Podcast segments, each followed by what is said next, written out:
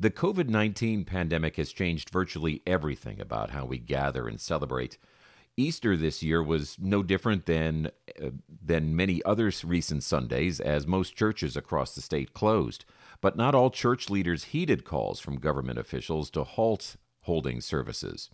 Jake Ryan with the Kentucky Center for Investigative Reporting visited one church that held Easter service in the parking lot. Around 10 a.m. on Easter Sunday, a line of cars slowly snaked into the parking lot of the On Fire Christian Church off New Cut Road. Each was greeted by a man in a surgical mask who directed them to a parking spot about six feet away from the next car. Yeah, we're just trying to follow all the CDC guidelines and the things they're asking us to do. We're just trying to have church. Just having church isn't as simple as it seems right now.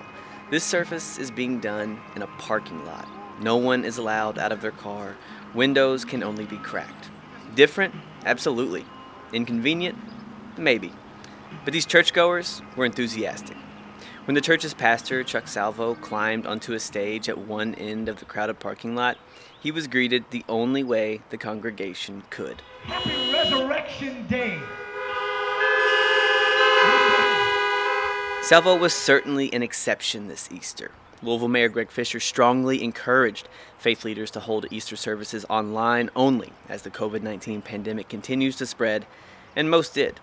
But Salvo sued Fisher in federal court, and U.S. District Judge Justin Walker issued a temporary restraining order on the city prohibiting any attempt to ban drive in services. Walker said Fisher had criminalized the communal celebration of Easter. Fisher said if the court would have let him respond, he would have said he was only against in person services. Either way, Salvo capitalized on the moment and went on Facebook to invite everyone to join him in the parking lot on Sunday.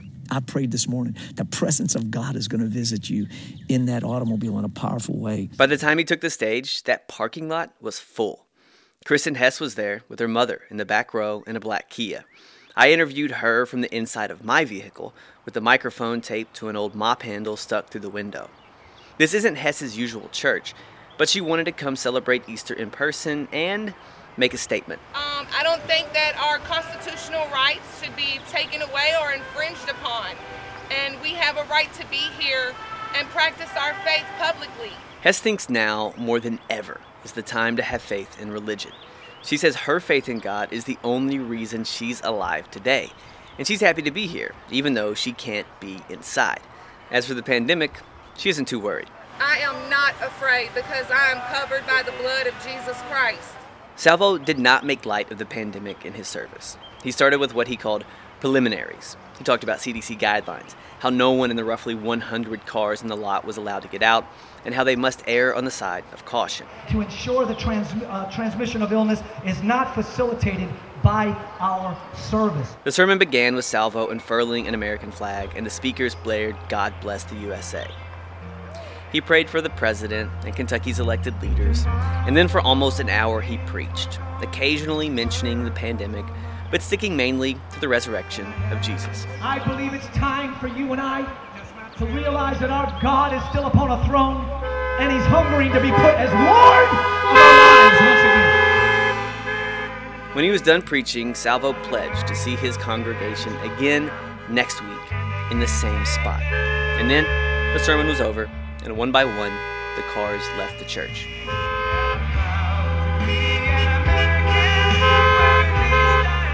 For the Kentucky Center for Investigative Reporting, I'm Jake Ryan.